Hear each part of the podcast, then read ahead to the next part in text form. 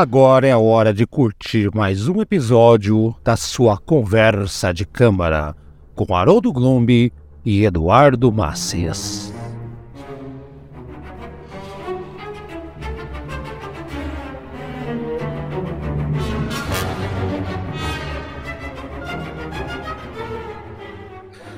Senhoras e senhores, mais uma edição do seu programa Conversa de Câmara. Eu, Haroldo Glombi, junto com o Edo, e de novo esse Eduardo, mas é um picareta, é um. Não, não, não vou, não vou, não vou me segurar, vou me segurar, respirar. Não, gente, tô brincando aqui. O Eduardo, ele está numa missão gigantesca. Ele está mudando de casa e está dando tudo errado na casa dele nova. Tô entregando mesmo aqui, Dó, tô entregando. Mas enfim, ele vai voltar. Teremos o programa final do ano aqui especial. Uh, vocês já já vão entender, um amigo secreto aqui dos padrinhos, mas não vou dar spoiler aqui, né? Mas se prepare com o Eduardo neste vai voltar. Mas hoje nós temos aqui um convidado mais que especial, um dos padrinhos do Conversa de Câmara. Ano que vem eu quero colocar os padrinhos para participar, para falar mais aqui. E hoje eu já convidei aqui o, o Arão Barreto, que está do outro lado da linha, direto de Recife, que teve uma notícia espetacular essa semana, porque eu gosto quando as pessoas evoluem em suas carreiras. Então, no, no dia que eu convidei ele para participar, ele teve uma excelente notícia. Além do mais, Arão Barreto é podcaster também e tem o seu programa. Ele já já vai falar um pouquinho sobre ele aqui. Seja bem-vindo, Arão Barreto, ao, a sua segunda casa. Né? A tua é a tua mesmo. Aqui é a tua segunda casa. Arão, bem-vindo. Haroldo, obrigado pelo convite. É... É um prazer estar aqui. É a segunda vez que eu estou, né? Porque a primeira vez a gente fez aquele quiz com, com o Eduardo, né? Verdade, verdade, verdade. Já faz uns dois anos, eu acho, um ano e meio. Mas é, é um prazer estar aqui. É, é algo que eu já estava querendo lá no meu íntimo. Dizer, rapaz, eu queria muito participar do programa e conversar com os meninos. Até porque. Meninos, o do bando de velho aqui do outro lado. Que menino que, rapaz? Obrigado. Mas se eu não chamar vocês de meninos, a situação tá feia para mim. Mas, assim, até porque, sabe, Haroldo? É... Vocês me fizeram muita companhia na época da pandemia, né? Ah, é... Eu, quando. Eu sou médico, trabalho em UTI, e, obviamente, na pandemia, não parei de trabalhar de jeito nenhum, infelizmente, né, nesse caso e eu escuto música demais, assim, o tempo todo, mas naquela época eu acho que foi um dos períodos que eu mais fiquei sem ouvir qualquer tipo de música, por tudo que acontecia. E teve um dia que me bateu saudade de, de ouvir música clássica, tudinho, só que naquela rotina solitária, né? Eu me dei conta que eu sempre ouvia música sozinho, ou na grande maioria das vezes sozinho. E eu disse, rapaz, deve ter algum podcast por aí, já que eu escuto tantos que deva falar sobre música clássica, mesmo que seja o, uma coisa mais especial, é, apresentando, sei lá. Então, dando a pesquisada, encontrei vocês e comecei maratonando. E era fantástico, porque vocês não sabem, mas eu converso com vocês enquanto vocês estão apresentando o programa. Eu sei disso, que você já me confidenciou isso aí. E eu faço isso, eu faço isso com outros podcasts também, tá, Arão? Isso é normal. É normal de qualquer pessoa que, que, que gosta de música. Mas. E você lembra qual foi o primeiro podcast, que é o primeiro programa que você ouviu da gente? Tem, tem na memória aí, Arão? Não, foi o primeirão mesmo. Eu comecei ah, do número um. Olha isso, cara. Eu foi comecei do... por ordem. Assim, eu nunca Exceto quando tem aquelas pausas, porque teve uma hora que eu já empatei. Quando eu empatei foi que eu me tornei padrinho. Eu disse, pronto, agora eu vou. é, é, eu, e quando vocês dão alguma pausa, tudinho, eu fico revendo alguns dos programas antigos, enfim. Uhum. Mas eu vi absolutamente todos. Alguns Boa. três, quatro vezes. Ah, sim, legal. Olha aí, a gente. Então, olha, Arão Barreto, então, aqui e já conversou com a gente aqui num quiz, né? Muito muito divertido o programa, né?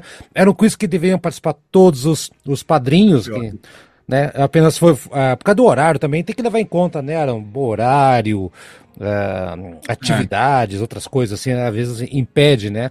Mas você e o Eduardo Barreto, que apesar do sobrenome não é teu parente, mas de, de né, direto, mas é de coração, né? Porque ele é um cara, gente boa, que a gente conversa lá direto, né, Arão? Então... Meu primo, a gente fica se tratando por primo. Por primo, somos primos ali. É, né? figura, figuraça.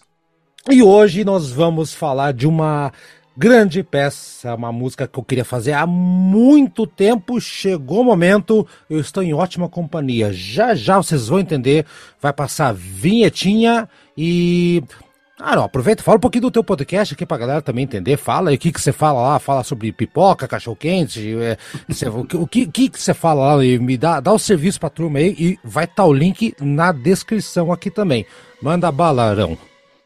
É, é, esse é meu segundo podcast, na verdade. O primeiro eu fazia muito voltado para o público da área de saúde, mas eu vim conversando comigo mesmo e após ver, conversar com tantas famílias durante a pandemia que as famílias, as pessoas, né, leigas no assunto, sentem muitas dúvidas é, sobre saúde, principalmente quando entram num ambiente de UTI, num ambiente de emergência.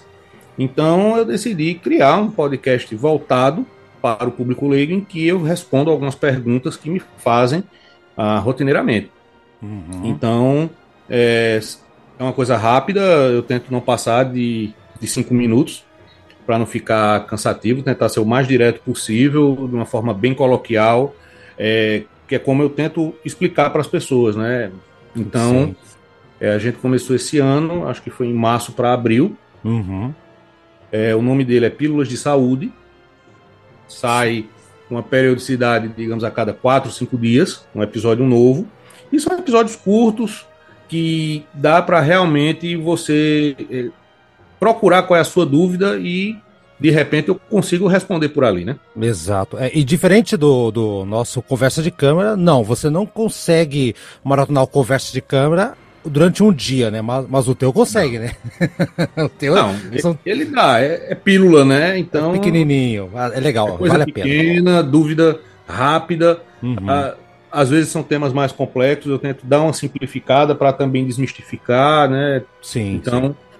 É, o mais importante que eu digo é assim, é tentar mostrar que aquilo não é um terror tão grande quanto é a UTI, legal. né? Legal. Muita coisa para falar ali dentro é, é um assunto inesgotável, porque às vezes é, você pode até ter um enfoque diferente para a mesma pergunta, né? Às vezes a pessoa até diz, não, beleza, eu gostei disso, mas de repente você poderia falar de tal coisa, então eu vou e gravo outro programa. E, Sim, dinâmico, bom, né? É dinâmico. É. é dinâmico. É, eu tento também não entrar muito na onda das grandes notícias, né? Eu, eu deixo é, esfriar um pouco o tema até para poder refletir. Eu não vou ficar repetindo o que todo mundo fala, mas a intenção, além de eu me divertir, porque eu gosto muito, é informar, uhum. basicamente. Eu quero que as pessoas se informem e é, entendam que, apesar de ser um ambiente em que muita coisa acontece, não é uma caverna que tem um dragão de 20 cabeças, né? Exato. É, eu sou testemunha porque um dos capítulos que eu, eu, eu acompanho, né? Sou bem suspeito, eu acompanho bem. Mas um, que eu, um dos que eu mais gostei, Arão, é aquele que você fala do, da fila do transplante. Porque foi. Ah. Você esperou acabar a história do, do Faustão. Eu lembro perfeitamente. Passou uns dias, né? Esfriou. Que tá todo mundo xingando o Faustão. Não, porque o Faustão furou a fila, porque ele pagou, porque é um filho da mãe, que não sei o quê. E você veio, acalmou tudo. O, o, né, as feras se acalmaram. Vem Orão explicando o que foi que aconteceu. Eu não vou falar mais nada. Vai lá, procura, tá o link aqui na descrição.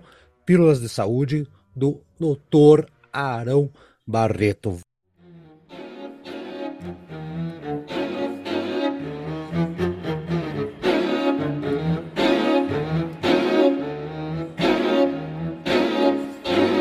Seja nosso padrinho ou nossa madrinha. Acesse padrim.com.br barra conversa de câmara. Apoie o programa que leva a música clássica a outro nível. Ou pelo menos tenta fazer isso. Vai lá, seja nosso padrinho ou madrinha. padrim.com.br barra conversa de câmara. Arão, olha aí. Sergei Prokofiev. É, é, a gente sempre apanha aqui e você seu Arão, apesar de ser o padrinho da gente no Conversa de Câmara, você fica dando risada da nossa cara, você fica dando risada da nossa pronúncia. Agora, Ser, eu vou falar aqui, Sergei Prokofiev, acho que é assim que pronuncia. Como é que você fala, Arão? Vamos lá. Prokofiev. Sergei Prokofiev. Aí, ó. Então acert, acertemos, acertemos nas pronunciação.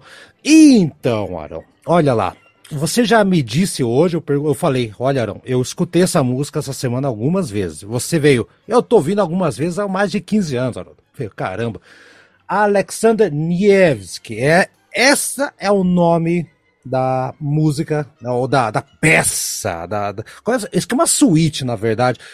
Fala um pouquinho, então, eu, eu vi que você aceitou o meu convite para falar sobre esse, essa, essa obra monumental que antecipa até a questão de, é, de, de heavy metal, vamos falar assim, né? Não? Porque muitas bandas de rock pesado, rock sinfônico, mais tarde, mais adiante, beberam dessa fonte aqui.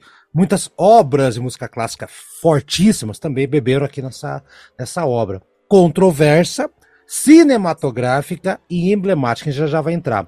Mas eu quero o teu depoimento, Arão. O que, que você acha dessa música, desse compositor e tem um pezinho no heavy metal mesmo ou eu tô louco aqui? Não, ele tem um pezinho sim. É... A primeira vez que eu escutei, faz um bom tempo, foi uma época que eu estava ouvindo muito sobre. ouvindo muita música de compositores russos, né? A gente, quando está começando a gostar de música clássica, lembra mais de Tchaikovsky, mas tem Prokofiev, Sostakovich, então, uhum. é, Borodin, enfim. E quando eu escutei pela primeira vez, eu disse, isso é uma trilha sonora de filme. eu, eu, até fui dar uma olhada, será que eu peguei um, uma trilha de John Williams, sei lá, porque... É, não, juro, isso é uma trilha sonora. Até essa semana eu coloquei para minha esposa dar um ouvir. Ah, escuta isso aqui. Ela, é, tu, acha que parece uma trilha sonora de filme? Ela parece, eu digo, é, porque no final das contas nasceu daí, né? Uhum. Então, é, Prokofiev, ele foi um, um, dos grandes nomes do século XX, né, da, da música russa, digamos, soviética. Uhum, né? ele, isso, isso. Ele, após um período em que de amor e ódio, vamos dizer assim, ao regime, ele acabou virando um compositor oficial da Rússia, né, da, da, da Rússia soviética, quando ele voltou para lá em 30 e pouco. E o interessante é que essa, essa música, ela flerta não só com um, digamos assim, um princípio de rock, que, ou que o pessoal do rock acabou se, se baseando, pegando, bebendo na fonte, mas ela mistura muita coisa com política, com cinematografia, com história, com lendas da Idade Média. Então, ela realmente é aquele caso de uma, de uma obra que conversa com várias artes, né? Então, isso, isso, o que chama a atenção é que essa música ele compôs inicialmente para um filme uhum. que era de Eisenstein, é um, é um dos grandes diretores uh, do século passado da Rússia. Sergei e... também, né? O nome dele é Sergei também, por coincidência, né? Sergei Eisenstein. Exatamente. Sergei é... Eisenstein. Isso. Ele tem outros filmes que são até mais famosos, né? Que Coração do Potente, em outubro, enfim, da era do cinema mudo. Esse foi o primeiro filme dele falado, sonoro. Eu acho que ele foi feito em 30 e pouco, 37, algo assim, e ele veio como um filme de propaganda uhum. do, do regime soviético. É bem, é bem interessante a história, Haroldo, porque o que acontece? Stalin ele já estava olhando para a Alemanha e dizendo: rapaz, esse pessoal vai brigar com a gente algum dia. Gente. é, exatamente. É, de novo, né? É. Eles sempre se estranharam. E ele já queria preparar o povo naquela questão de unidade nacional. Então ele encomendou esse filme e é baseado numa história russa do século XIII. Né? Esse camarada Alexander Nevsky, ou Nevsky, ele é um herói da Idade Média deles, que isso aí tá já dentro da história né, da, da, da própria música, em que ele vence o exército sueco à, à beira do rio Neva e torna-se Nevsky, porque é como a, referência, né? Alexander de Neva, de Neva do rio Neva. Neva, isso. Ele ganhou dos suecos, era na época da. Não era bem Rússia, na verdade, né? mas eram vários reinos e condados, ducados, cidades-estado que tinham. Era o equivalente, o equivalente ao que é a Rússia hoje, na verdade, né? É, pegando a Ucrânia, subindo Isso. o oeste da Rússia, o oeste da Rússia, alguma coisa ali no, nos países bálticos, e ele chega um segundo momento na vida que ele é reconvocado porque os cavaleiros teutônicos estão para invadir aquele território, né, do que seria a Rússia. E uhum. ele, como era um herói dessa batalha, ele é convocado, ele, beleza, vou lá, monta um novo exército e ele enfrenta os cavaleiros teutônicos, né, que seriam cavaleiros germânicos, vamos dizer e, assim, da Alemanha. Que tem a conexão com a Alemanha, que já já a vai, ter uma outra conexão, né? Então já tem um, tem um pezinho aqui com, com os alemães, que na época também não era, não era Rússia, na época, né? Mas também não era Alemanha, os teutônicos ali. É, né? a Alemanha é de 1870 para cá, né? Exatamente. Mas aí, é. É, não é a Alemanha, são os, são os cavaleiros germânicos, vamos dizer assim, da região do que seria a Alemanha um dia, e os próprios alemães referendam muito os cavaleiros teutônicos na sua cultura. Uhum. E daí o que, é que acontece? Tem uma batalha num, num lago congelado, em que os russos, comandados pelo Nevsky, é, dão pau nos cavaleiros teutônicos, né? Eles atraem quando... eles, Arão, eles atraem o exército, uh, os teutônicos até esse lago congelado, sabendo que eles ali eles teriam é, uma desvantagem, né? Coisa que aconteceu é. na, na, Segunda Guerra Mundial também, algo parecido, né? Com, com, é, o, é. inverno russo salvou a Rússia muitas vezes, né? Napoleão, Exato. Segunda Guerra. Sim, e aí, sim, e, é. e ele tenta trazer essa memória mesmo. O que acontece é que, pela história que contam, não o que a gente viu pela historiografia ao longo dos anos, é que ele, os cavaleiros teutônicos é, é aquele cavaleiro medieval que a gente tem a imagem mesmo, né? Uhum. Então. Teve, teve com ele, cruzada também, será? Não, eu não, eu não lembro agora. Foi uma cruzada. Foi uma cruzada. Uhum. Então, é aquele camarada que é com uma armadura enorme, pesadona, o cavalo também é pesadão. Então imagine o que é você ter isso em cima de uma camada de gelo num, num lago. Adeus. Conta é. a história que o Neves, o Neves que trouxe eles para lá. Uhum. Chega um momento em que, obviamente, o gelo quebra e ele ataca e acaba fazendo um massacre ali mesmo, né? Exato, exatamente. Essa é a história. O que se conta é que talvez não tenha sido bem isso, talvez tenha sido um, um exagero, que a primeira história dele, assim, foi feita 100 anos depois. E, gente, eu tô falando, isso foi 1241, uma coisa assim. Não tinha nem como registrar na época, né, cara? Foi é, Exato. É, lenda oral. O que eles dizem é que provavelmente o que aconteceu é que deve ter tido uma batalha no gelo, porém é, os, os invasores eles não tinham a, a expertise de combater no gelo, enquanto os russos tinham. Uhum. Então, a vantagem teórica foi essa, né? E eles ganharam realmente é. a batalha.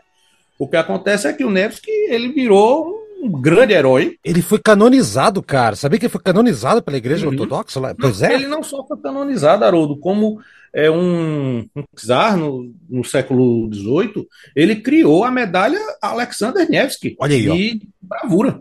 bravura. Muita gente. Exato. E Stalin é, ressuscitou essa medalha durante a Segunda Guerra Mundial. O uhum. que é que uhum. acontece? Ele usa essa história, né, de que você tem um invasor alemão, vamos botar assim, e que o que salvou foi um pouco de, de, de expertise um pouco de genialidade e a vontade do povo, né? E, e, e também, e, e Arão, pelo, pelo, pelo, Arão, vamos combinar também, também um pouquinho, nessa expressão bem aqui do Paraná, né? É um, po, um pouquinho, o povo alemão foi meio jaguara, né? Foi meio, foi meio tanso, né? Nas duas vezes, né, cara? Você sabe Pô. que ali é um frio, né? Foi meio jaguara. Os caras já tinham apanhado no, séculos antes e, e, depois aconteceu a mesma coisa, né? Então... É, eu acho que acho que desde o fracasso de Napoleão, acho que já estava de bom tamanho dizer que não adianta atacar a Rússia no inverno, né? É, oh, aí, é, né? E, é, e Napoleão perdeu valendo. E o que acontece é que Stalin usou isso como propaganda para o povo russo, né? Assim, a gente vai falar mais na frente do, do conteúdo das músicas e uhum, tudo mais. Mas é aquela coisa, não. Foi o povo russo que se uniu a, através de um herói e conseguiu ganhar uma batalha contra um invasor muito mais poderoso, muito mais numeroso, muito melhor armado. E o que é que acontece, né? O filme é lançado, tem um sucesso danado, só que chega um momento em que começa de fato a Segunda Guerra Mundial e em 1940 tem, em 1939 tem o, o, o Tratado de Não Agressão entre a Alemanha e a União, Soviética. Soviética. Aí seguraram o filme um pouquinho, né? O Stalin é, falou. É, tirou de circulação. Não, não vamos zangar os caras, é. não. Eles já deram uma trégua aqui pra gente. Acho que foi é. mais ou menos o que Stalin pensou. É. E o, e o, o, o Hitler é gente boa, ele pensou. O Hitler é gente boa. É, olha aí. Ó. não, não vamos brigar com ninguém. Foi, foi mal entendido. É, arte, né? Não sei o que lá. E o que é que acontece? Hitler trai o pacto invade a União Soviética com tudo, a Stalin, ah, quer saber de uma coisa? Eu Lança vou botar esse filme de novo. E botou para o povo assistir e tocava na, na, rádio, na rádio soviética, tinha é, anunciava no jornal, no, no jornal o, a, os refrões né, da, da, das músicas eram colocadas e Prokofiev foi louvado de novo, caiu nas graças do regime. Pois então, é, cara. E, e, isso, é essa... outro é outro detalhe, era só, só, só desculpe ter o detalhe, guerra de, de, de, tecnologia e de cinema, né? Era uma época, Arão, que você sabe muito bem, nossos amigos também, que o cinema estava começando, né? Já estava, quer dizer, já tinha começado, mas está ganhando uma força como instrumento de propaganda. A Alemanha nazista usava como propaganda o cinema, né? Veja aqueles filmes uh, da, da, propaganda nazista e tudo mais. E o Stalin fez a mesmíssima coisa para é, insuflar seu povo, para mostrar para o povo que. Né? E ele escolheu o, o Prokofiev porque ele já tinha feito um filme anterior é, sobre um exército fictício lá, é, Tenente Kifé, ou Kaifon, coisa assim. E a música tinha toda aquela pompa que a União Soviética gostou, tipo, ó, essa aqui é a música soviética, a partir de hoje, essa aqui é a música nacionalista, é pomposa, é grandiosa, como deve ser, como Rinsky Korsakov já fez, blá, blá, e chamaram o homem para fazer esse filme. Só que um detalhe, Arão, eu acho que. Eu, eu não sei se eu estou enganado, eu acho que você vai me tirar das trevas. Me tira das trevas, Arão.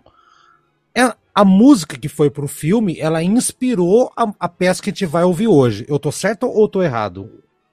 ele, na verdade, adaptou a peça, fez ah. uns acréscimos, retirou é, outros, então é, até recentemente regravaram o filme, né? Com regravaram a música do filme porque estava muito desgastado. Mas foi isso, ele pegou a trilha que ele compôs para o filme e deu uma adaptada, ele transformou na verdade numa cantata sinfônica. Hum, entendi. Mas ele... o espírito de trilha sonora tá lá, velho. Não tem pra onde correr não. Não. E assim, eu, eu acho que o cinema dessa época foi muito experimental. Muito, Hollywood bebeu muito dessa fonte na questão da trilha sonora, né, Aaron? Se percebe. Né? Uhum. A gente fala de, de heavy metal depois, metal sinfônico, The Halloween, Blind Guardian, aquela coisa toda lá, é, das bandas dos anos 80 e 90 para frente. Mas o cinema, da, do, principalmente Star Wars, qualquer filme épico de batalhas, bebeu muito dessa fonte aqui. Música clássica em geral, né, cara? Né? Então, eu, eu. É uma cantata, essa, essa é a palavra que me fugiu o nome. É uma cantata, né? Que, é a, que tem letras, tem, tem uma história por trás. E a gente vai fazer aqui o que a gente sempre chama de é, movimento a movimento, eu sempre não sei se chama de movimento ou par. Vamos chamar de movimento que é mais bonito, né, Arão? É legal chamar movimento, né? Então, a gente é. vai fazer aqui. Mais algum detalhe da, a respeito da história, sim, porque, e bem que você falou também, né? A, a União Soviética que tinha, tinha horrores ao, ao, Prokofiev, de repente teve amores por ele por causa dessa música aqui, né? Relação de amor e ódio com a política e com a música aqui, né, Arão? É, porque assim, o, a União Soviética eles tentaram fazer o que chamava de realismo soviético, né? Uhum. E isso entrava nas artes, com certeza. E falava muito da questão do povo, o povo fez isso, o povo fez aquilo, então é, é muito difícil você ter uma postura de herói. Então o Nevsky ele já destoa um pouco disso, porque o filme é dele sobre ele e sobre suas façanhas. Mas, exato. Assim como a cantata. E também, como é que eu posso falar? isso tinha na música, então a música era censurada. Era, e Prokofiev, em algum momento, não gostou disso, óbvio. Outros acabaram é, saindo de lá também, então. E os que ficaram acabaram meio que se dobrando ao que o regime exigia, né? Então passava por censores. Uhum. Shostakovich teve isso, Kachaturian teve isso também. Mas Sim. Prokofiev ficou fora, aprendeu. Ele tinha uma rivalidade muito grande. Assim, eles não iam para briga, na verdade, né? Mas, como era o nome? É... Ele, ele, tinha, ele, tinha, ele tinha os seus. Como é que. É, não são rivais, ele tinha os seus. Uh, eu entendo o que você fala assim. Tinha os seus desafetos. Desafetos, vamos colocar assim. É Concorrente desafeto. É. Pronto, pronto. É. Com então, Stravinsky, era com Stravinsky, porque por é, ele tinha um desafeto com Stravinsky, porque Stravinsky já era um homem muito consolidado, e ele era assim, era Stravinsky e outro amigo russo dele. E uhum. ele não uhum. gostava muito disso, ele acabou, depois de virar o mundo inteiro, foi para os Estados Unidos, Europa, Paris, para Londres, e acabou voltando para a União Soviética, onde ele ficou até o fim. Né? Exato. Né? Uma curiosidade é que um cara que ele detestava, e acabou virando o chefe dele, que foi Stalin, os dois morreram no mesmo dia. Mesmo dia, isso, no mesmo e dia. ninguém lembra da morte de, de Prokofiev, porque ele morreu no mesmo dia que Stalin. Exatamente. E todo mundo falava da morte de Stalin. É. Só vieram descobrir que Prokofiev tinha morrido depois. Exato, é. Um monte de confusão, né? Isso vai, ver, vai, vai, vai valer um programa aqui, tá, Aaron? Não, não dá spoiler. Segura aí, segura. Estamos falando de, de, de coisa, segura aí então. Vamos lá. Chegou aquele momento legal, Arão, aquele momento gostoso, sensacional. Falei que nem carioca, gostoso, que a gente vai ouvir essa cantata espetacular com a orquestra de Cleveland, The Cleveland Orchestra, com o coral também de, de Cleveland, todo mundo de Cleveland, né? E Ricardo Chailey como maestro, né? Como condutor. Uma gravação de 1984. É, eu acho, Arão, eu, eu, eu, escolhi essa, essa, essa gravação que eu acho ela perfeita, ela está muito bem captada, o, as, o coral e a orquestra estão bem temperadas, nenhuma está sobressaindo com a outra. Então, eu não sei se você tem uma. Existem outras, outras interpretações legais também, mas para mim foi a mais legal e a que eu queria trazer para o programa. O que, que, você achou antes da gente fazer um dos. Tu fala de todos os sete movimentos? Queria ter impressão sobre a, a sonoridade, o que, que o pessoal vai encontrar aqui. E outra, foi uma boa escolha essa orquestra de Cleveland aqui, seu Arão? Não foi. É, eu tinha ouvido outra versão com a regência de Cláudio Abado, uhum. né, da Orquestra Sinfônica de Londres. E achei boa também, é daquela é, Deutsche Grammophon, da né, mais ou menos na mesma época. É, é, essa é muito boa também, eu gostei. Essa da Orquestra de Cleveland, gostei da da mezzo soprano também que, que faz uma é, um, um, dos movimentos, né? Não posso falar não posso falar área porque não é. Não é área. Mas uhum. o que eu acho interessante é como ele conseguiu dosar muito bem ao longo de toda a música, tanto a orquestra quanto o coro. Ele é, é, realmente você nota que quando os dois estão juntos, não estão brigando, e um, quando precisa de um pouco mais de uh, participação, de presença, o outro gentilmente sai. Então não fica nada conflituoso, apesar de que é sobre uma batalha, né? não, tem, não tem briga. Chega de briga, já basta a história aqui, né? Exatamente. E você falou que é da, da Deutsche e essa aqui é uma gravação da grande concorrente dela, uma das maiores, né? tinha, tinha London também, mas da Decca. Né? A Decca que uhum. tem, que era, era trazia muitos lados B. E eu vou entregar aqui a rapadura, hein? O Arão tem um, uma coisa parecida comigo. Ele, o Arão gosta de lados B também da música clássica. Gosta ou não gosta, Arão? É legal, né? Pegar as coisas desconhecidas, né, Arão? Não, B, C, D, E. eu mando muito, eu muito, eu mando muito para Haroldo. Encontrei o irmão do Haydn. Mandei algumas músicas. Haydn tem um irmão que, que, compôs algumas sinfonias, inclusive. Já vi uhum. que sinfonia é o, é o gosto da família. Mas é muito legal, sabe? Porque, e é uma coisa que eu gosto do programa também é, que não fica só naquilo que é o clássico do clássico, vamos dizer assim. Uhum. E a gente acaba descobrindo muita coisa, né? Tem muito compositor que acabou ficando meio de lado, não sei se. Não sei, não dá para explicar bem, mas tem muita coisa boa de muito compositor que a gente não conhece. Compositor Exato. português, compositor. Uh, uns italianos, que a gente só lembra de três ou quatro, é, muito compositor russo contemporâneo uh, compositores holandeses, belgas. Então. Japonês já apareceu aqui, peruano japonês também. Aqui. Interessante é que, assim, na época deles, eles eram muito, muito bem vistos, muito ouvidos, né? E acabou que o tempo não foi muito justo, né? Acabou priorizando um, um ou outro, ou ele teve o azar, digamos assim, de de conviver com um cara que não compunha nada, feito Beethoven, outro um tal de Mozart. aí né, não vai que... ter que fazer, né? Aí, é, aí mas é, mas eu, eu gosto, eu gosto, e a, a, gente fica trocando muito figurinha com esses compositores ou obras menos conhecidas, uhum. e a gente a gente cresce muito, porque não fica na mesmice, né? Exatamente. Não que, não que você não deva escutar lá a Quinta de Beethoven, não, não é essa a história. Mas é, tem tanta coisa aqui na música que seria um crime se a gente ficasse apenas na, nas músicas só as mais tradicionais. Eu tô, eu tô contigo nessa, não. Você sabe que no programa aqui o Eduardo é, é o tradicionalista da, do, dos Great Hits e eu sou o lado B aqui, né? Então é, é dividido o programa, dividido, né? Mas eu devagarzinho tô convencendo ele do contrário. Arão, vamos lá então. Cantada do Prokofiev, que é dividida em sete movimentos e cada uma é correspondente, inspirada ali na cena de um filme, né? Com vários momentos. O primeiro, seu glorioso Arão, é Alexander é, como é que tu poderia chamar? Não, é, desculpa, o primeiro é Rússia under the Mongolian Yoke. Eu tô lendo em inglês, mas vamos traduzir livremente, para não ficar essa palhaçada e falar errado. Rússia sob o domínio ou jugo mongol. Praticamente é isso aqui. É isso que você entendeu a, a, a tradução, Arão? Isso. Tá, isso. Okay.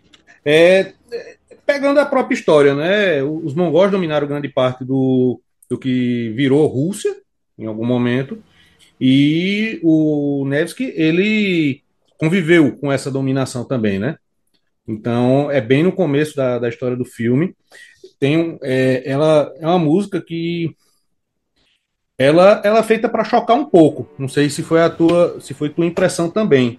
Tá. Porque tá. Ela, ela dá uma entrada muito forte, sabe? Eu eu fico imaginando que ela já serve mesmo para prender a atenção de quem está ouvindo ela não começa muito suave, não. Ela já diz que o que vai seguir é uma coisa muito light. Vem na pancada, tum, né? Vem uma pancadinha assim, né? E vai indo, né? Exatamente.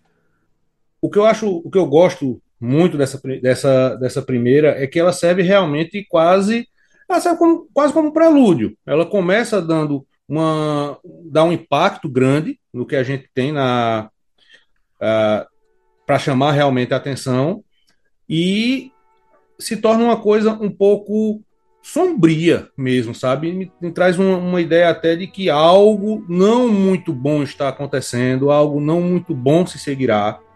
E ela até, como é que eu posso dizer, abusa desse sentimento, usa um, um, uma tonalidade que traz isso para a pessoa. Entendi. Então, eu acho que como introdução, ela é muito boa, para falar a verdade. Eu fico realmente curioso com o que vem a seguir. É, é legal. O, o, o que eu acho interessante é o seguinte: eu, eu, vou, eu até esqueci de perguntar, padrinho Arão, se o senhor assistiu esse filme. Assisti. Assistiu. Mas por causa Há muito da... tempo, mas assisti. Por causa da música ou por acaso? O... Não, por, porque eu sou cinéfilo também ah, e resolvi também. pegar a obra toda de Eisenstein em uma época não é o meu favorito dele, digo logo. Ah, mas é? eu assisti esse ah. filme. É, eu, eu não entendo nada, eu vou, eu vou na tua. Você falou, eu assino embaixo. Então, então vai. Então, o que acontece? Eu não assisti o filme, tá? Não, não, não, não tive acesso.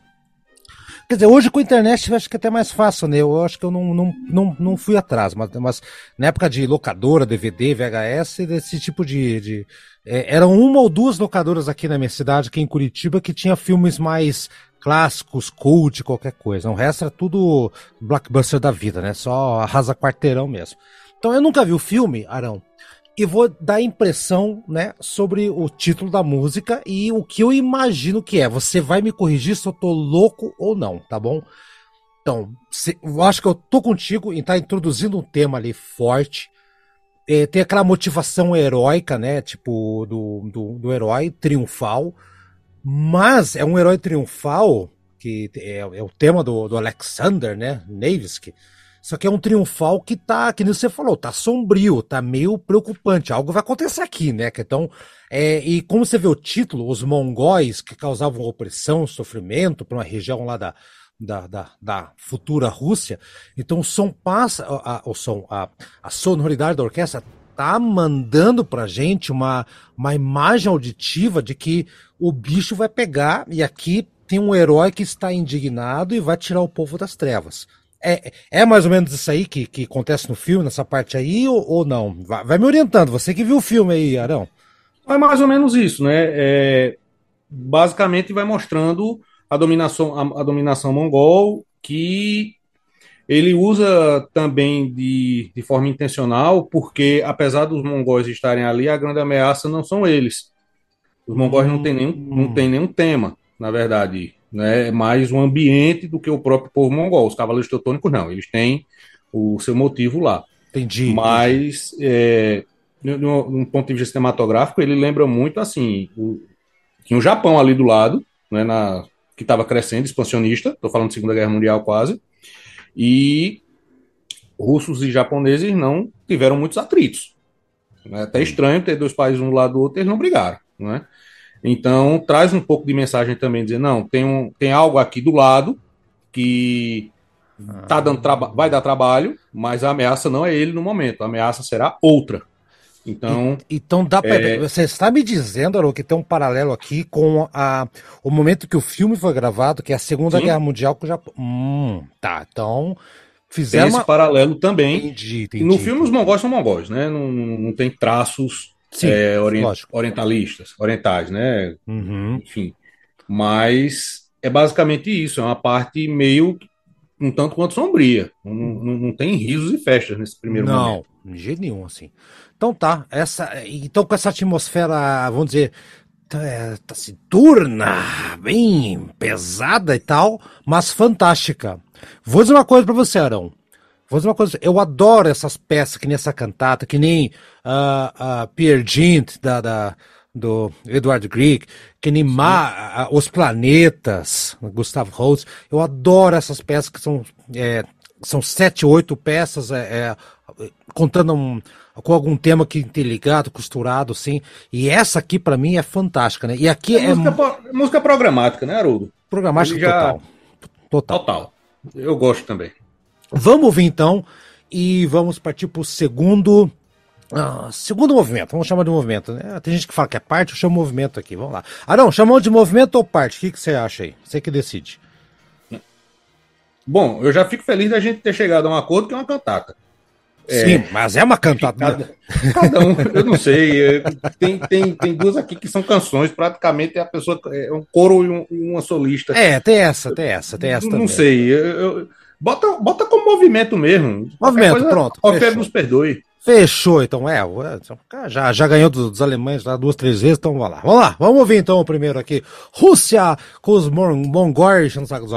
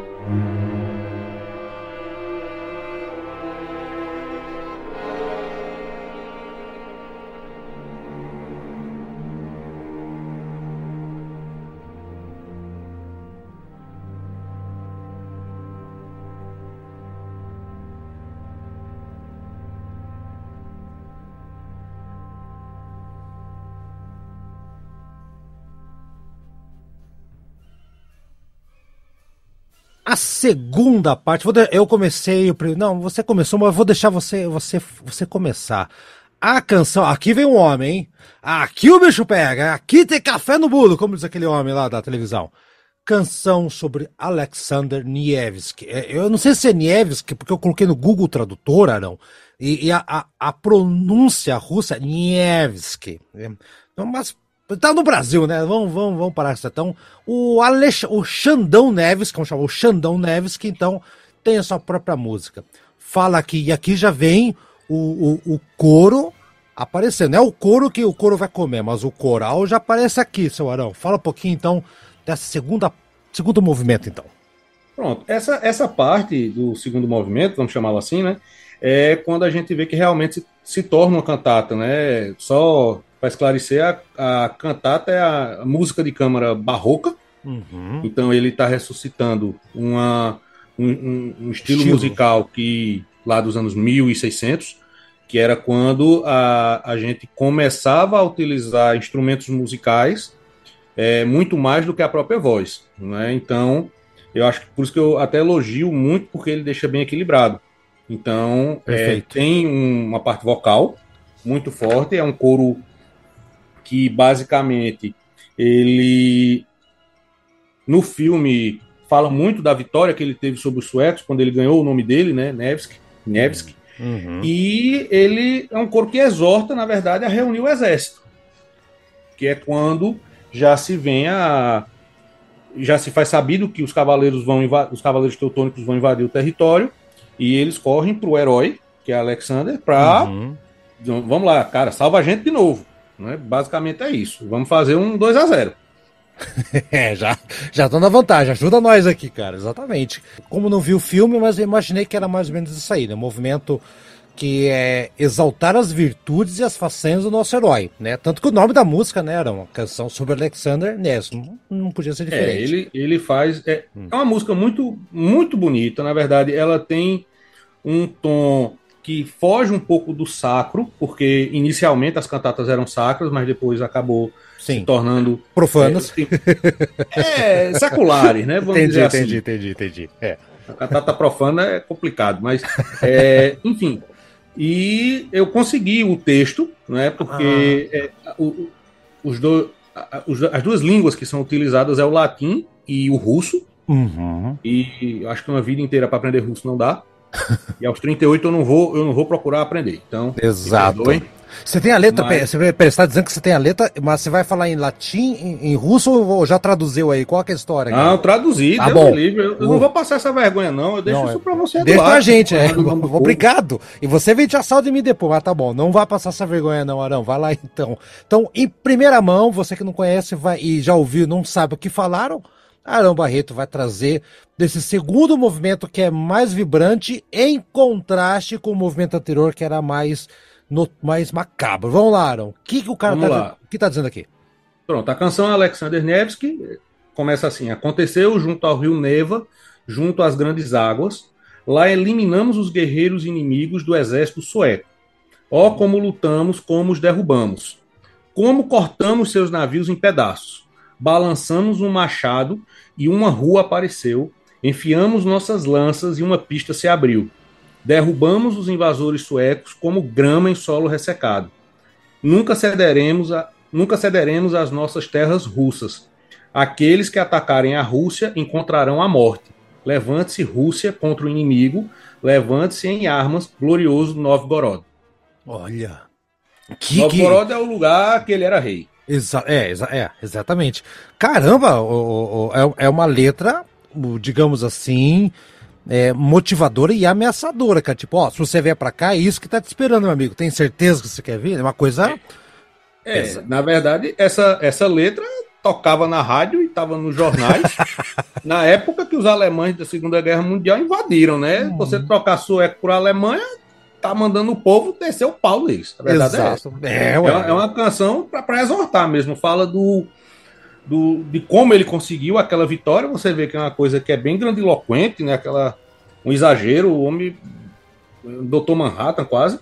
Sim. E ele ele pede, né? Ele diz assim ao povo: vamos lá, não vamos deixar esse pessoal chegar aqui, a gente vai bater neles até dizer basta. Então, vou descer os aqui, cara.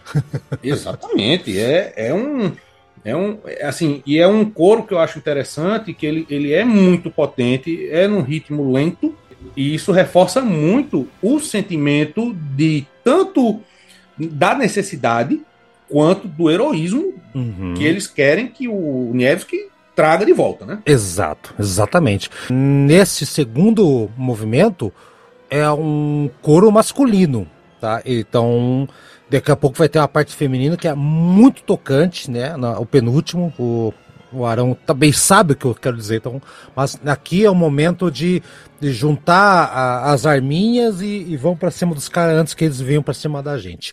Vamos lá, Arão, vamos ouvir então o segundo movimento? Bora? Vamos lá.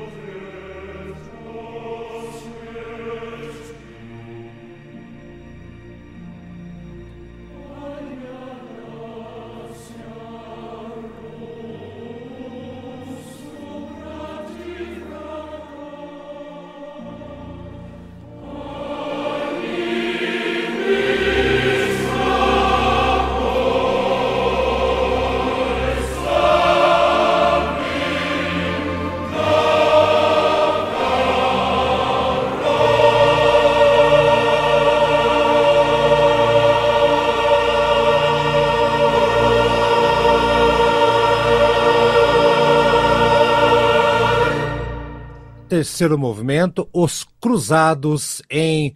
Como é, como é que se pronuncia isso aqui? Vai, você que para não passar vergonha aqui. Pskov. É isso? Pskov. Pskov. Ok. Pskov. Ok. Você, você passa vergonha. Tô passando vergonha na frente do padrinho, que o padrinho tem que. Viu a vantagem de gravar comigo? Você não tem que esperar até o programa ir pro ar para dar risada. Dá risada agora, se quiser. Então aí, ó, aproveita. Muito bem. Aqui sim, Arão. Eu que não vi o filme, acredito que a música me me dá a impressão que é, é a invasão dos cavaleiros teutônicos nessa cidade aqui, né, Absolve? Chegaram aqui, desceram o porrete, massacraram, saquearam, fizeram o diabo na cidade. E eu acho uma das músicas mais agressivas de toda a cantata, de todo, todo, toda a peça aqui. Meio dissonante até em alguns momentos. E justamente acho que o Prokofiev queria passar essa ideia da crueldade dos inimigos. Tipo, esse, esse é o momento, a gente juntou, olha o que o inimigo tá fazendo com a gente. Então a música é opressiva, é uma paulada pra caramba, assim, tá? É, eu acredito que é um dos movimentos que eu mais gosto, mais, mais me chama a atenção. E, e é isso, é, é a música que mostra que os caras chegaram, estão cortando todo mundo aqui e vão para cima dos homens, vamos fazer a armadilha. Você que viu o filme e que conhece a música perfeitamente, Arão. E aí? Cruzados, Não, é o, e aí? É o começo da invasão, né? Falando do, do filme em si, ele tenta não só é, pegar a referência histórica do, do Cavaleiro Teutônico, como uma referência visual. Então, alguns capacetes lembram os capacetes dos alemães na Primeira Guerra Mundial, ah. a, a, cruz que eles têm né, da, no peito, às vezes você vê por um certo ângulo, parece uma suástica. Então você vê como era propagandístico. Propaganda isso. pra caramba, cara. Legal. É, é descer o pau nos nazistas, né? Basicamente é isso. E aí, o interessante é que o Prokofiev, ele queria, é, ele tinha a intenção de usar uma música genuína do século XIII. Ah, é? Aí, ó, não sabia. Era e aí? Uma música sacra do século XIII. Qual é o problema? Ele hum, achou em algumas, mas não gostou, achou que, o, que era um, um, tema muito soturno, assim, ele não queria uma coisa desse jeito, ele queria algo mais ameaçador. Então, ele disse, então eu vou fazer alguma coisa do século XX mesmo. Hum, então, foi hum. essa música que saiu, foi uma das que ele teve mais dificuldade, inclusive, porque ele estava com essa ideia, não, eu vou pegar alguma coisa do século XIII e vou atrás, e foi nas bibliotecas e e conversou com um bocado de gente e, ele, e o que ele achou não, não, não bastou. Deu certo, não, não bateu o santo ali, entendi, entendi. Exato. E é uma parte que tem em latim, né? Um, um pequeno refrão que, que eles falam lá, que é basicamente é, peregrino, eu esperei, e meus pés estão é, batendo no. É, seriam, a tradução seria símbolos. Então significa Entendi. o quê? Que eles estão marchando, né? Eles esperaram tanto e agora estão marchando é, para a conquista. Essa é a única parte que tem em latim. É, eu estava lendo aqui, Arão, por que, que em latim eu vi essa informação, e a, eu não lembro da fonte onde é que eu vi isso, no clássicos.com, não lembro, eu, eu, senão ia citar aqui, acabei não marcando, mas o coro está cantando em latim porque é para imitar o, os hinos religiosos dos cruzados que estavam chegando. Então, é, é, é, de propósito isso aí, estamos marchando, estamos chegando lá, e a música sacra, que, né, fazer uma referência. Mas não sabia que o cara, o, o cara, chamei o Prokofiev de cara, meu, tá louco? O Prokofiev, não sabia que ele tinha tentado buscar na música da época da que aconteceu os eventos históricos aqui narrados, né, mas, né, mas interessante, bem interessante mesmo. Mais alguma coisa antes de avançarmos aqui, Arão?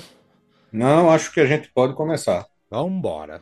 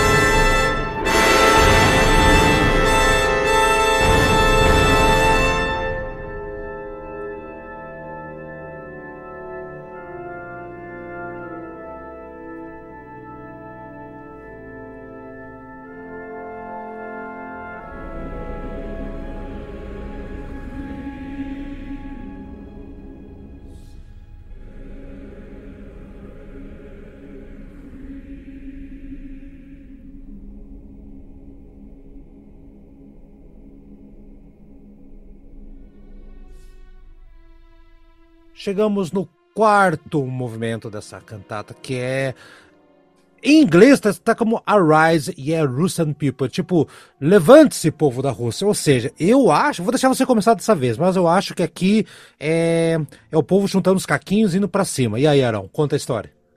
É, exatamente isso, né? É um. É um vamos dizer que seja um hino de exortação ao povo. É, ao povo russo, né? onde entra aquela história que eu falei do realismo soviético, né? que é o povo que, que resolve as coisas, enfim, aquela questão de coletividade, etc. Então, é, é uma canção heróica. Uhum, né? É. Ela, Sim. Você vê o quanto o coro se, se esforça mesmo, o quanto a orquestra entra, elas não competem, elas somam. Uhum. E a, a, a, ideia realmente é de, de instilar um, um vigor patriótico mesmo, né? De defender a nossa terra, não, vamos lá, todo mundo, enfim. E também foi uma das canções que a propaganda de guerra utilizou para manter o povo lutando contra aquele moedor que era o exército alemão. Uhum, exatamente. Eu, eu, eu acho que é uma, a música é uma talvez a, a o trecho o movimento que eu achei mais emocionante Arão. Eu achei muito emocionante essa, essa questão do, do, do, coro que tá cantando em russo. E, e não sei se você tem a letra aí também, Arão. É. Uma, uma, quer, vocês querem ler aí? Parece que estão pedindo a proteção ao príncipe, né? Estão pedindo, ó, a, dá benção pra gente, senão a gente tá ferrado aqui. Você tem como ler em português aí pra galera sacar o drama aí, Arão? Tá fácil para você? Com certeza. Eu não vou ler em russo. Eu não vou, eu não vou deixar para vocês Porra. essa chance de ficar rindo da minha cara. Porque, não, você espera, Não, porque cara. quem fica gaguejando são, são vocês dois. Isso. E eu vou manter desse jeito. Quero não. nem saber. Mas Vai vamos lá, lá então. em português. Português. Manda ver. Levantem-se para as armas, povo russo, nas bata na batalha apenas, a luta até a morte. Levantem-se pessoas livres e corajosas, defendam nossa justa terra natal. Para os guerreiros vivos de autoestima, fama imortal aos guerreiros mortos. Para a casa nativa, para solo russo, levantem-se, povo russo. Uhum. Na nossa grande Rússia, na nossa terra natal, Rússia, nenhum inimigo sobreviverá. Levante-se as armas. Levante-se, mãe nativa russa. Nenhum inimigo marchará pelas terras russas, nenhuma tropa estrangeira atacará a Rússia, invisíveis são os caminhos para a Rússia, nem, nenhum inimigo devastará os campos russos. Ele Olha. gosta muito da palavra Rússia. É, tá aqui, tá. Ou seja, não tem dúvida que, que o troço tá russo aqui, né? Então tá isso mesmo aí. Sobre a Rússia, é, é sobre a Rússia a história. Quem teve dúvida, né? Quem teve dúvida, agora acabou a dúvida total aqui, né? Maravilha. Mas é uma das músicas, assim. Emocionantes. É emocionante mesmo. Ela, ela é para levantar o moral mesmo, né? Exato. Achei. Assim, cai como uma luva no momento crítico de guerra. E é, é o movimento do filme também, né? Então casou perfeitamente momento histórico com o momento cultural, com, com a história de 800 anos antes. Perfeito. Vamos ouvir que essa aqui é legal, que é uma, a, a, na sequência a gente vai chegar na cerejinha do bolo. Vamos lá.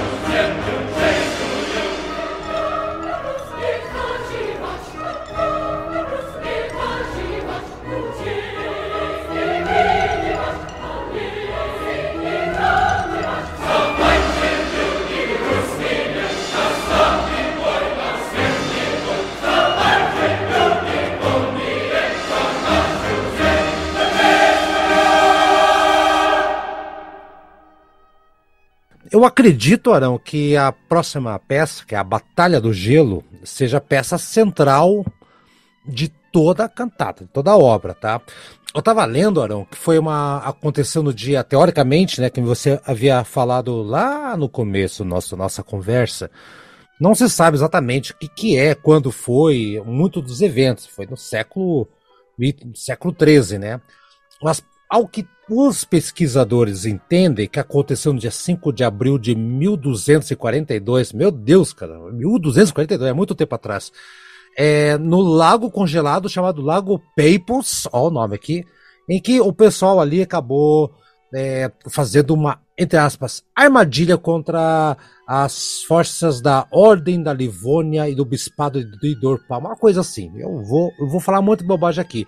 Resumo da ópera: foi uma das batalhas mais significativas e que deu ali aquela coisa do catolicismo ortodoxo, né, ou aliás, o cristianismo ortodoxo oriental contra o catolicismo que estava expandindo, fazendo aquelas cruzadas. Foi uma batalha que fez essa, mostrou para os católicos que eles não estavam com essa bola toda não, tá? Então, e é ali que a Igreja Ortodoxa Russa acabou ganhando ali a sua sua relevância, talvez, ou, ou mostrando que tinha um certo poder. Então, basicamente, para galera entender, é isso aqui. E eu queria que você falasse um pouquinho, então, sobre o, um detalhe da história que eu tenho deixado passar aqui. E, e que música, senhora? Vou deixar você falar primeiro. Que música absurda. Manda ver. É, eu acho assim, a anterior, essa e a próxima, é o meu momento favorito, por N motivos, né? É, essa da Batalha do Gelo é, não deixa de ser uma música programática, porque ela começa realmente no, no, começo do dia você tem a impressão de que vai ser uma coisa mais tranquila, né? Tem um, umas flautas, um tom um pouco mais contrastando com, com, os demais, né? Que era trágico, heróico, patriótico, uma coisa mais leve. Quando uh, o tema do Cavaleiro Teutônico aparece, então você começa a ver que tá para tá para acontecer a batalha. E ele, você consegue ver bem a história, né? Os, os dois exércitos se aproximando, é, até que chega um momento em que a orquestra de fato explode, faz, faz, uma cacofonia, Total. que seria quando os cavaleiros caem no gelo, finalmente. Sim, e sim, sim. É, é, é interessante demais isso, porque é, no próprio filme ele, ele tenta fazer algo que eu acredito que Disney tentou fazer de, fez depois com, com fantasia, é que é, o que é que acontece? Prokofiev, ele fez esse e Eisenstein, eles fizeram um, um, um trabalho juntos, né? Um dirigiu e o outro compôs. Só que tinha coisas que o Eisenstein mostrava para Prokofiev e dizia: olha, esse aqui é o filme que a gente tem, uhum. bota uma música aí dentro. E às vezes era o contrário. Prokofiev ah, é? Olha. compôs e disse para ele: Grave. Pronto, tá aqui a música, filme em cima dela, e vira. que bacana, legal. Eles, é, eles fizeram uma parceria muito boa, né? E aí o que acontece? Essa parte do Te Vira Filma Agora, que eu já compus, eu não vou voltar atrás. Uhum. E Eisenstein, ele, era, ele gostava muito de experimentar com imagens, com câmera, tudinho, com colagens, enfim.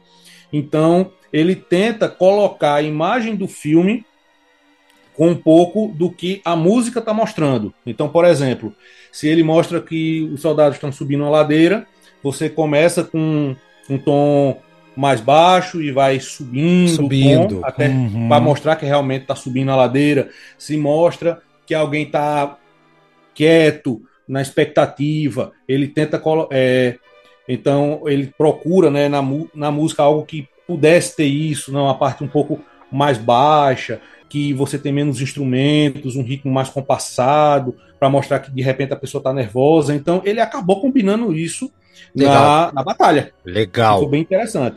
É. Agora, como ele adaptou, não é? Então a gente perde um pouco disso, mas é, não deixa de ser uma música programática, porque você consegue ver realmente, assim, Tudo. você parar para imaginar tudo, é... Arão. Eu, eu que não vi o filme, cara, eu consegui ver, eu consegui imaginar o, as espadas, que a orquestra está emulando é, batida de espada, de escudo, de cavalo trotando, de gelo quebrando.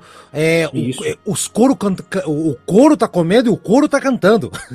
Exatamente. E assim, é, é, é uma música que ela usa muita percussão. Muita. Sabe? Então Total. tem símbolos, tem gongo, tem maraca, tem triângulo, sinos tubulares, xilofone, para mostrar exatamente isso, Tudo. né? Então, é, até mesmo, pronto, você não viu o filme, você consegue imaginar uma batalha Imaginei. aí. Sim, sim. E detalhe, o canto, o, o coro, aliás, tem uma parte que é russa, outra parte que é latim, que são os dois lados ali. Então, tão, tão, tá misturado ali a parte da, da, da- do, do coral também. Exatamente, é quando ele retorna ao, é, ao terceiro movimento, que é do- dos Cruzados em Pskov, né? Que Uhum. Ele fala aquele ele- é, o- é o hino dos Cruzados, né, de, de batalha.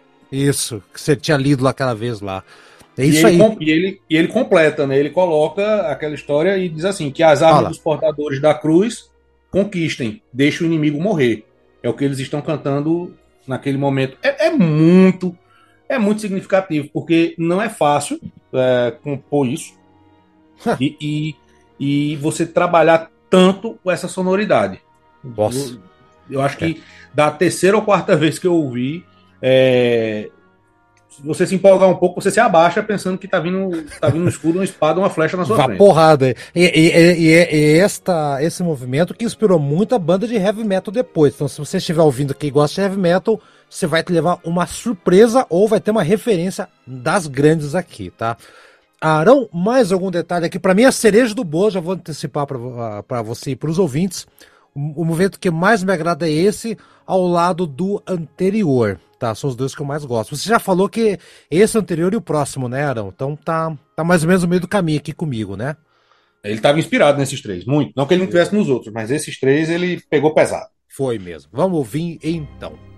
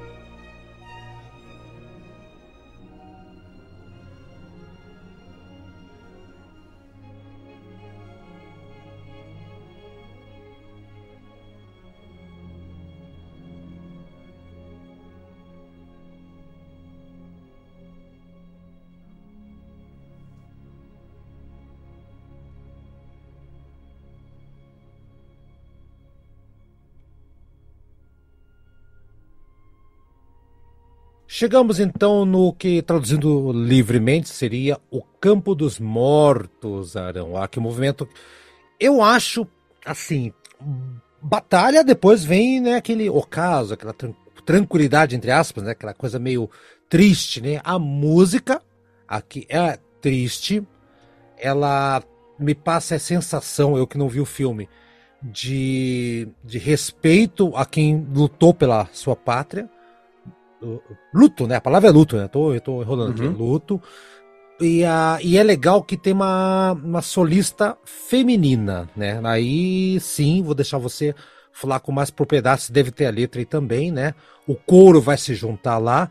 E eu tava lendo, Arão, que no, eu acho que no filme deve mostrar isso aí, você pode esclarecer, que é, representa uma jovem que está procurando o, o seu esposo, marido, amado, sei lá quem, ou filho, é, dentre os cadáveres no campo ali. Né? Então, aquela coisa do, do da coisa triste, suave e, e, e, tentando encontrar alguma razão, algum sentido. Fala aí do Campo dos Mortos. Se tiver letra aí, melhor ainda também, Arão. Manda Tenho. ver. Aí, ó. Tenho. É, a, a mesa soprano é, acho que é a Irina Arquipova. É, é uma música que ela remete, ela tem o mesmo tom da primeira, não é? é acho que está em Dó menor, se não estou enganado. Hum. E é realmente um lamento. Então, é, é, é, eu gostei muito dela porque assim é o pós-batalha, como você falou, não é? é? A gente fica empolgado em ver esse negócio, mas depois tem um, você vê uma tragédia, né? Você vê mortos, coisa destruída, enfim. E é um é um lamento enorme. Essa, essa soprano ela consegue traduzir demais a dor dessa, dessa personagem que de fato está procurando o amado ali no meio de, incontáveis cadáveres, né? Uhum. Uma situação horrível. A, a letra é muito bonita também e eu acho que eu acho que ela é uma parte necessária, sabe, Haroldo? A gente romantiza muito essa, essa questão da guerra. Exato. E, assim, estamos vendo duas, né? Assim, grandes Nesse na momento. mídia, pelo menos, nesse negócio do Hamas. A, a Ucrânia que não acabou ainda, também. né? Já tô falando de Rússia. É, né? a, é. a, Ucrânia tá lá, né? Não, não deram não estão de boa, não. É não, não a não. mídia não. As notícias não estão vindo, né? Não estão publicando. E a gente esquece de, de ver o que aconteceu, né? Porra, acho que assim. É um pouco intencional também. Sim, sim, sim. Talvez a gente não queira ver o sofrimento pós, né? Cara, essa é a verdade. A, a guerra é o seguinte: morreu o filho de alguém, a mãe, a, o pai de alguém, né? O esposo de alguém que morreu ali. Então, a, a, e tem esse lado aqui, e, e, por isso que eles colocaram uma.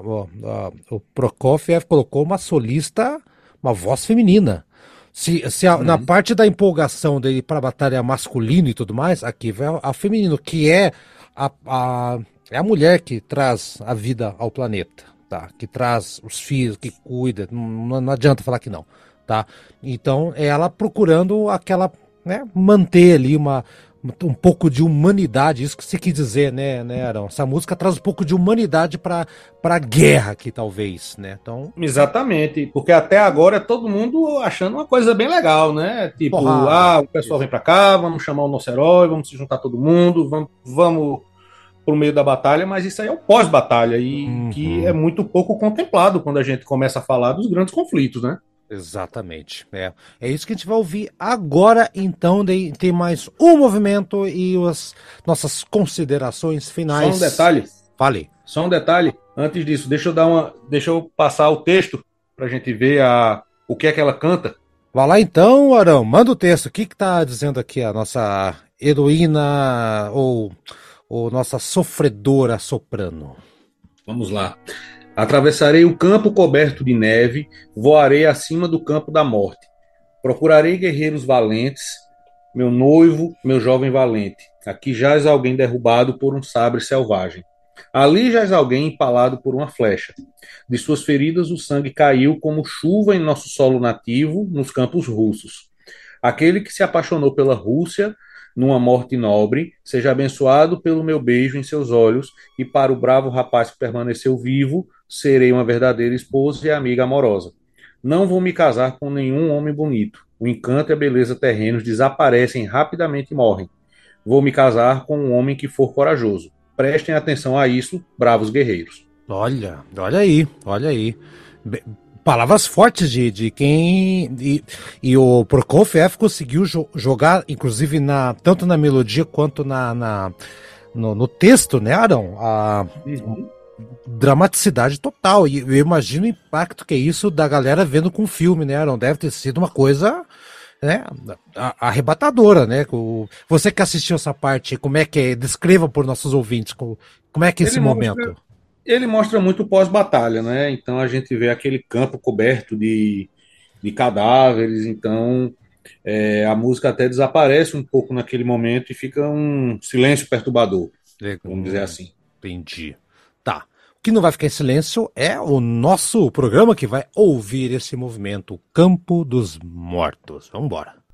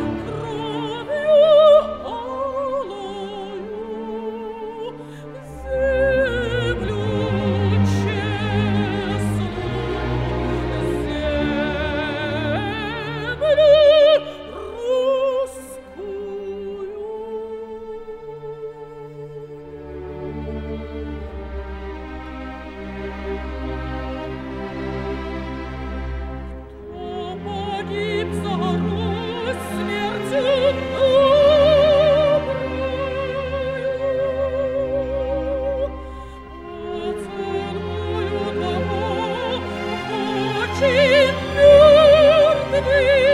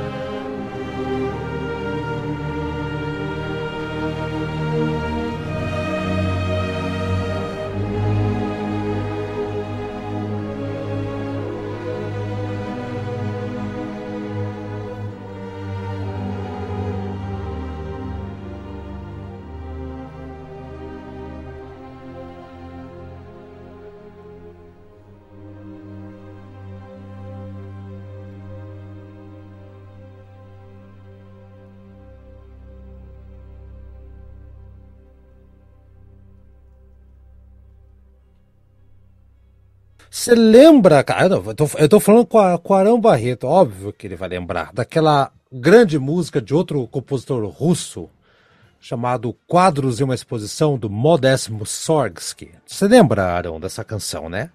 Uhum. Que, e tem um programa que eu fiz sozinho. Ainda bem que você tá aqui, você não ia fazer sozinho de novo aqui, né? Que eu fiz sozinho, que o Eduardo não podia também. E o último movimento daquela obra, que o, o, o Mussorgsky não conseguiu acabar em vida, né? Foi o Rinsky-Korsakov, que acabou fazendo a, é, a adaptação final. É, se chama Os Grandes Portões de Kiev, né? Os Grandes Portões. E, e assim, é uma coisa dramática, como se fosse o fim de uma batalha, o fim, a chegada triunfante até um local, né? E tem lá na, na, nessa composição do Mussorgsky, tem carrilhões, sinos, é uma coisa meio. Até, até o Tchaikovsky, os compositores russos gostam muito disso, né? Daquela. Uhum. A, a, o Tchaikovsky sabe daquela abertura lá que ele, que ele descreve a, a batalha. Isso, 812, a batalha contra o Napoleão. Eles gostam muito dessa coisa de musicar esse, esse, esse, passado bélico dos caras lá. E aqui, nessa entrada em Moscou de Alexander Nevsky, eu consigo ouvir hum, referências a essa música que eu falei. É um final apoteótico, acho realmente apoteótico, mas vou dar uma. Né, quem sou eu para criticar o cara, né? Mas assim, um, uma coisa que eu não gostei muito dessa, desse último esse último movimento, Arão. Talvez você queira me bater e me xingar e fica à vontade, tá? É, eu acho que essa música ela é muito Ctrl C, Ctrl V da que eu falei antes. Eu gosto do clima, mas ela não é uma coisa original. Eu acho que ela é muito. Ele tentou replicar aquilo, mas pensando por outro lado, Arão, é um final de filme, então faz um pouco de sentido. Gosto, mas não acho uma coisa sensacional comparado com tudo que a gente ouviu até agora aqui. E aí, o que, que você. Pode me xingar, eu sei que você quer me xingar, tá me xingando mentalmente, Arão. Pode, pode soltar os bof aí, vai lá. Não, veja, é, eu tenho essa impressão também, né? É, a parte em que ele entra em Pskov, que curiosamente conversa com o segundo movimento, é o mesmo tom que ele utiliza, que é o si bemol. Hum, exato, exato, então, exato, exato. É. É, é o final lógico, vamos dizer assim, da, da história, né? Se é para louvar um herói, um filme propagandístico, seja o que for, ele tem que terminar de forma triunfal. Jubilosa, né? Jubilosa, assim, ó, enfim. É. E o que eu, eu acho que ele talvez ele esteja cansado e deve ter bebido demais na fonte de talvez do, do Korsakov ou até mesmo Tchaikovsky, ele, ele abusa um pouco do, do momento, né? Uhum. Mas é, não, não, não, entra como sendo minha favorita. Eu acho que a, a, a, as duas partes anteriores são bem mais elaboradas nesse sentido. Muito. E eu acho que ele só estava tentando finalizar mesmo. Sabe? É protocolar, é isso? Tipo, é isso. É protocolar, é aquela coisa. Ele de onde tiver, olha pra minha cara e diz, faz melhor. Eu não faço, mas. não. não. Eu acho é que compositor. É uma coisa lógica. Ele não é. me impressiona tanto quanto o Lamento anterior. Uhum. Ele não me uhum. impressionou tanto quanto o tema do, do Cavaleiro Teutônico, ou mesmo a canção sobre o campo da, o campo das mortes, o campo da morte que eu acho que é muito impactante. Realmente, ele é aquele é, é aquela sensação, Arão, tipo, assim, longe, ninguém tá falando que, que é uma porcaria, não é isso. Mas aquela sensação, Arão, tipo, hum, eu já ouvi isso antes, entendeu? É, é, é, essa, é isso que me incomoda nessa música aqui. É, eu acho que ele reaproveita um pouco e é, outros temas, né? Até um pouco algum tema folclórico de repente da, hum. da, da, própria Rússia, né? É algo mais para finalizar. É, não é inesperado, mas não surpreende. Hum, é, exato. É, é, é, é, não é genuíno, mas, mas, mas assim, cumpre sua missão social, né? Tem essa função é, social. Aqui. É, o, o coro, o, o coro dessa, dessa parte é muito. Você vê que é muito mais leve, né? Ele cantando, você vê que a atenção toda ficou para trás porque ele não está invocando ninguém, ah. ele não está mandando, é, chamando o povo para batalha. Você tem a letra aí, Arão? Tem aí? Tenho, tenho, ah, tenho. Manda aí, manda aí, vamos, vamos dar uma, uma sacada. E assim, só para dizer, foi cantada exaustivamente após a vitória em cima da Alemanha. Ah, mas óbvio. Todo mundo cansou de ouvir Prokofiev. Vamos mas, lá, manda ver assim, Vamos lá. Uma grande campanha, a Rússia entrou em guerra, a Rússia reprimiu as tropas hostis. Em nossa terra natal, nenhum inimigo viverá, os inimigos que vierem serão mortos. Comemore cante nativa mãe Rússia, em nossa terra natal, os inimigos nunca viverão. Os inimigos nunca verão as cidades e os campos russos, os que marcharem sobre a Rússia serão condenados à morte. Inimigos nunca verão as cidades e os campos russos. Na nossa grande Rússia, na nossa grande Rússia natal, nenhum inimigo viverá. Comemore hum. cante nativa mãe russa. Para uma festa triunfal, todos os russos compareceram. Comemore, alegre-se, celebre, cante nossa pátria. Tá celebrando, é assim. tá celebrando a liberdade da Rússia, afinal de, de toda, toda a zona, desde os mongóis lá até, até agora, né? É, tá, e tem uma tá. coisa interessante, que ao final da batalha do filme, sabe, Haroldo? Ah. É, tem sobreviventes, né? Sim. E o povo russo, o exército que o Nevsky, ele, ele reúne, eles, não, vamos agora acabar com esses caras. Eles, não, calma, não vai matar mais ninguém. A gente já ganhou, eles já se renderam. Vamos deixar eles voltarem derrotados, mas vivos. Não foi covarde. Ele, é, ele dá um recado assim, né? É, aquele que vier com ferro, com ferro será combatido. Exato. Então, é, é, é um pouco bíblico isso, né? Quem com ferro ferre, com, com, com ferro fere, com ferro será ferido, enfim. Mas é, isso ele diz no filme, é meio que como um anúncio, assim, olha, se vocês vierem para cá de boa, beleza, não vai ter problema não, mas se vierem brigar, vão se arrepender. Ele, ele fala justamente é, é, é essa frase que ele fala assim mesmo no filme, Aaron? É, é... Ele fala: se vierem é. com aço, com aço serão feridos. E olha, olha então, olha, a conexão. O recado que ele dá. É, e contra o, o, o, contra cruzados, que era uma coisa religiosa, e o cara usou uma, uma citação bíblica contra os caras. Ó, vocês apanharam, toma essa citação tua cara da Bíblia que vocês tanto amam e vão embora daqui não voltem nunca mais. olha que, que, que, que impacto, né? Que se parar pra pensar, né? E, e agora, só para fazer jus aqui, eu gosto muito de como acaba o último movimento. Tem uma, um, um acorde bem forte, bem, bem, bem paulada, que que para mim traz aquela sensação do tipo, ufa, acabou, pronto, vamos passar para o próximo. Sobe os créditos, né? Sobe os créditos. Pensou no filme aqui, o Prokofiev. Acabou a pipoca. Acabou a pipoca. Não, mas, mas é, é, um pouco a intenção mesmo, né? Porque isso Sim. aí, essa história toda, ela, ela entra no imaginário popular da cultura russa, né? Então, é, e ele é um dos primeiros grandes heróis da, daquele povo, daquela região como um todo. Todo eh, tem tem lá igreja com, com o nome dele, é, tem, tem pessoas que lutaram na Segunda Guerra Mundial que ainda tem a medalha Alexander Nevsky de, de bravura em batalha. Sim, sim. Né? sim. Então, é, ele, pra gente é um nome estranho, mas lá na Rússia o cara é santo, ainda por cima. Hum, é, então, canonizado. Homem. Canonizado, tem as relíquias dele, é, ele, ele foi enterrado de novo no, na cidade que ele nasceu, é, tem tem muita referência, né? Sim, uma coisa que sim. aconteceu há, há quase nove, há mais de 800 anos, 900 anos quase. Então, é, é algo que, assim, para o povo foi muito importante naquela essa composição. Não só o filme, até porque chegou uma época que a Rússia estava em maus lençóis com a invasão alemã e eles não tinham cinema para passar, eles estavam na rádio, então a música é, foi a, música, a música é o, que, é, é, o que conduziu mais do que a imagem, né? Porque, porque não tinha salas de exposição, né? Não Era sala. É, eu acho que isso até vale um programa, né? Como é que foi a música na época da invasão. Mas é, ó, outro vale, tema, hein? Outro tema, hein? Muita história anedótica, enfim, mas é, tem uma que é até assim, o, o, vai ter um ensaio da orquestra de uma, eu acho que é uma das sinfonias de Shostakovich, não lembro, e ele pergunta para o para alguém que chegou, por que, é que você está chegando atrasado para o concerto, para o ensaio? E o músico diz, ah, porque meu pai morreu. Ele, tá bom, que não se repita. Ué, pois é. Tem que ensaiar.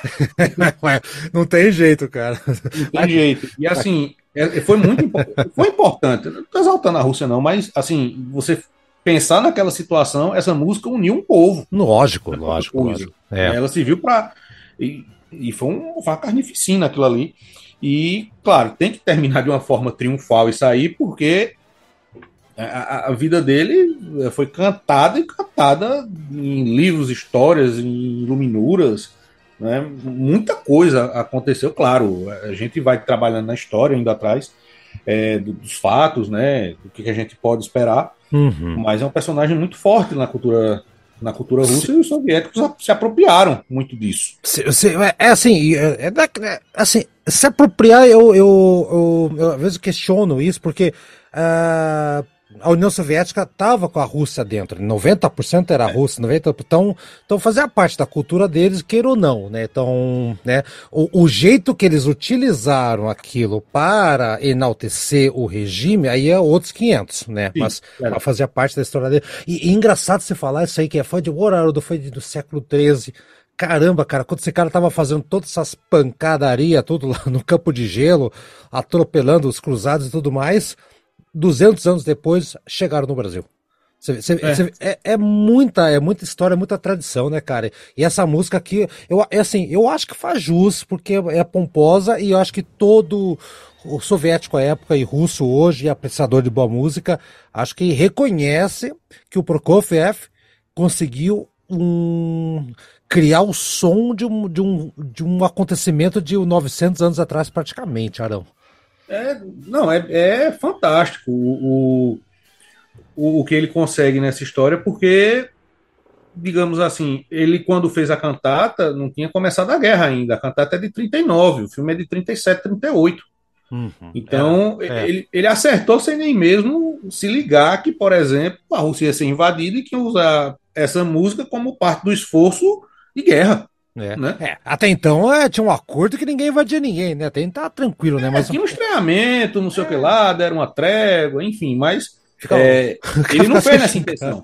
Ficava se xingando, né? A tua, mãe não, a tua mãe não usa bigode, aquela coisa toda, né? Ah, é, aí fica aquela. Ai, é, foi uma coisa assim que acabou caindo como uma luva para hum. o esforço de guerra, o esforço de guerra russo. Totalmente. E é uma peça muito bonita, né?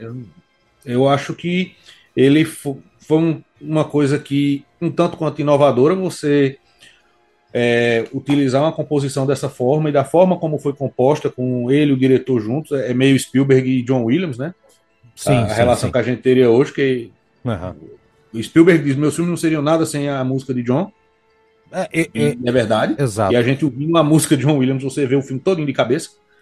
Então, é... Eu, eu, vou, eu vou discordar de você levemente, padrinho, porque é o seguinte: uh, nesse caso, a música, só a música do Prokofiev, me, me, me causa as imagens mentais necessárias para uhum. a história.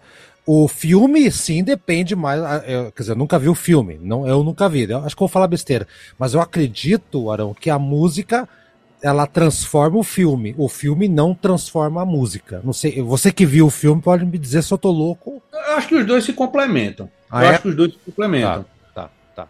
Então tá Até bom. porque ele, eu, o Eisenstein, ele era um ele, é um. ele não é um diretor de atores. Assim, se você for ver o filme mesmo, o, o ator que faz o Nevsky, você já ah, tá, beleza. Você fica olhando pra cara dele você sente que ele não foi muito dirigido, mas as cenas de batalha, etc. Ah, entendi. Teve mão pesada do diretor, Impacto. até porque uhum. na, não fazia parte da própria escola dele ficar é, dirigindo atores assim, né? Dirigindo atores no sentido de que não, eu tenho um, um Tom Hanks, eu faço sete, oito filmes com ele e eu digo, não, faz isso, faz aquilo, não sei o que. Não, ele pegava um. Ah, mas, mas, era um, mas era um filme de propaganda e tal, né? Acho que não, não, a interpretação individual talvez não sei se era.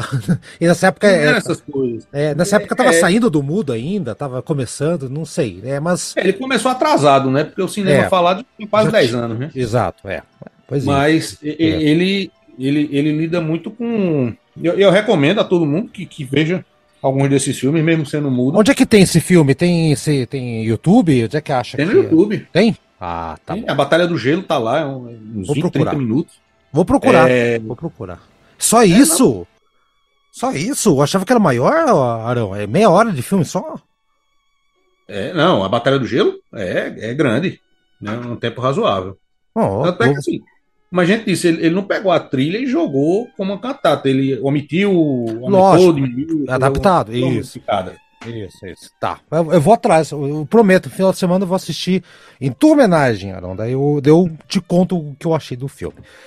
Arão Barreto, então, acho que já chegamos aqui, já, já resolvemos nossa vida com essa música aqui do Prokofiev. Eu só tenho a agradecer imensamente a tua prontidão em atender aqui ao meu chamado, ao meu clamor, porque senão esse programa ia ser uma bosta. ia ser horrível esse programa, sozinho falando não. E você acrescentou um monte com seu conhecimento, seu carisma. Já está acostumado a falar também, né? Já tem podcast e tudo. Então, só tenho a agradecer e perguntar para você, e aí? Valeu? Vai voltar aqui falar comigo, com, com o Eduardo, quando o Eduardo estiver aqui também? Como é que foi a experiência aqui, Arão? Não, adorei, sobre todos os aspectos. É, juntar história com música clássica e. E, cinema, cinema, ainda? Porra. Meu Deus do céu. Isso é um prato cheio para mim. Eu tô, eu tô aqui no rodízio. Ótimo. É verdade.